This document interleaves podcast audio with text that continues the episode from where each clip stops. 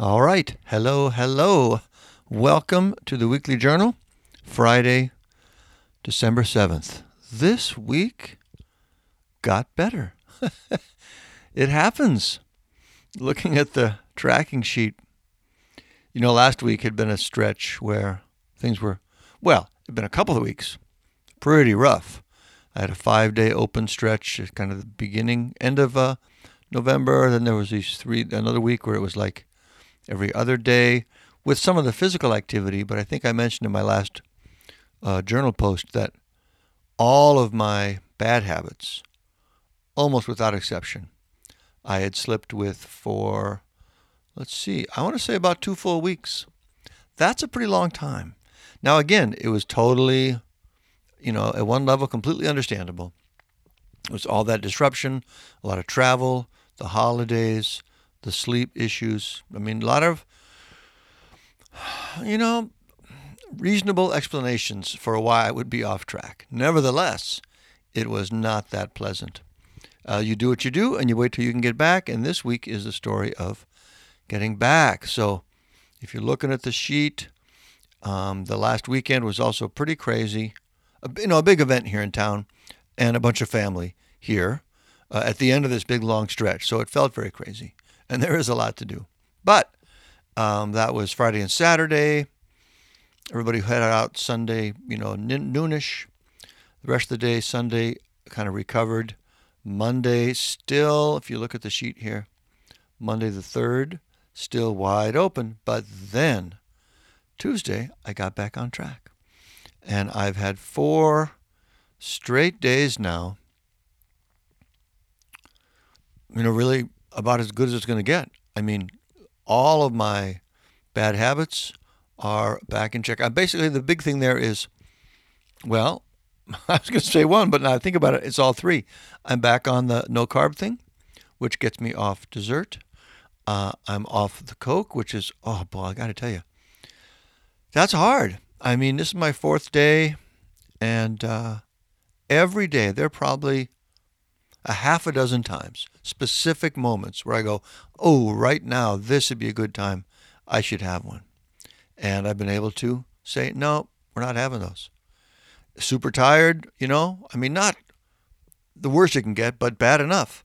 Um, and it's those triggers. It's like, well, you know, when you're having that particular breakfast, of course it sounds like you should have a Coke because you've had one every other day for the last three weeks. Um, so that's a big part of addiction is the sort of the external triggers that associate with it, right? I sit down to lunch. I have a salty, like I have some roast chicken, for example. Ooh, that sounds like it would really go well with a Coke Zero. So it's those kind of things. It's a combination of the tired moments and just the habitual moments of associating it with certain kinds of food. Been able to break them four days in a row. Not that much, maybe, but it feels good. And I may take a break tomorrow to give myself a little celebration. I may have some tomorrow. And that is not the worst idea. I think I mentioned this, I know I did in the book, but a lot of times when you're trying to get a handle on a bad habit, um, it's way more effective long term to, for example, in this case, give yourself a day off, give yourself a cheat day. It's a lot easier when you're having those struggles in the moment. Oh boy, I really want that Coke right now. I really want whatever that is that you're craving. It's a lot easier to say, okay, not now, wait till Saturday, than to say not now and never. you know, it varies with each person and each situation and each uh, thing you're craving. But it's not a bad model. I want you, I want you to understand that if your plan for something you're trying to break your addiction to, small a addiction, I guess I would say, if your plan for that is six days on, one day off, that's a great plan. That is not a weak plan. That is not a half assed plan.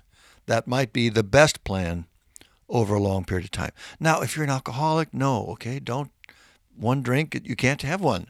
At least I've never had that experience, but you hear that over and over. There are certain kinds of things that's not going to work for. But uh, for me and the things that I struggle with, uh, the kind of sweets and cravings and the Coke Zero, it actually works great. So that's a little sidebar there. But yes, um, I've broken the news habit. That was another really big one. Um, but I haven't checked the online news for four days, and that also feels really good. Uh, so anyway, all my bad habits are in place. I've been doing my sitting and my positive things. There's only one uh, sort of aerobic thing. I ran yesterday for the first time in at least two weeks, maybe a little more than two weeks. Excuse me.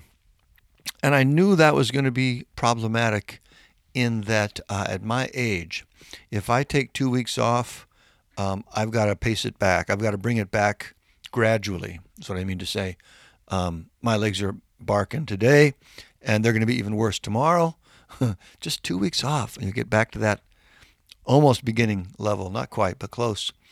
Um, I'm still thinking I might get a walk in today.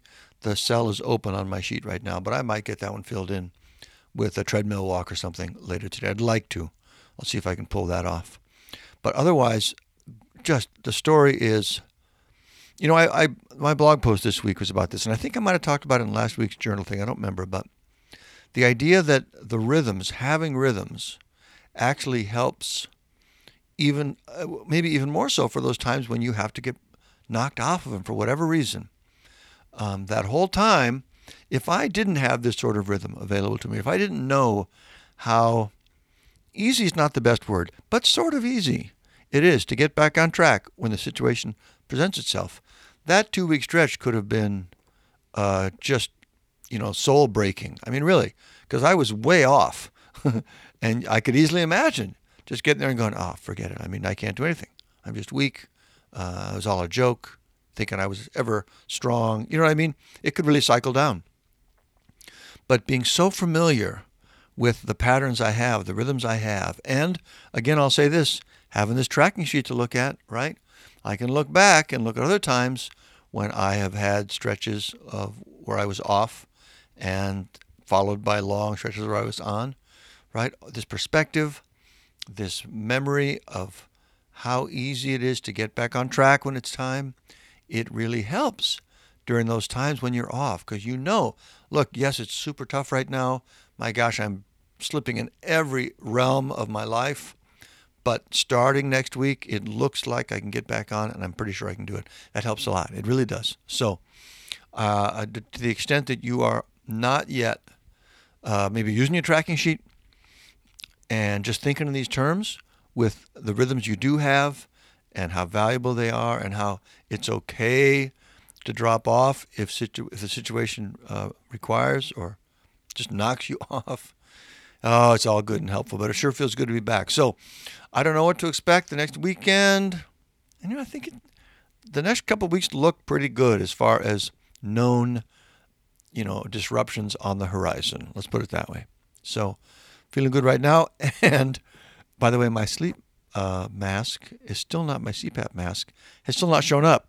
So that's an extra thing I'm feeling doubly good about is that I've been able to get back on track here, even with my um, still disrupted sleep.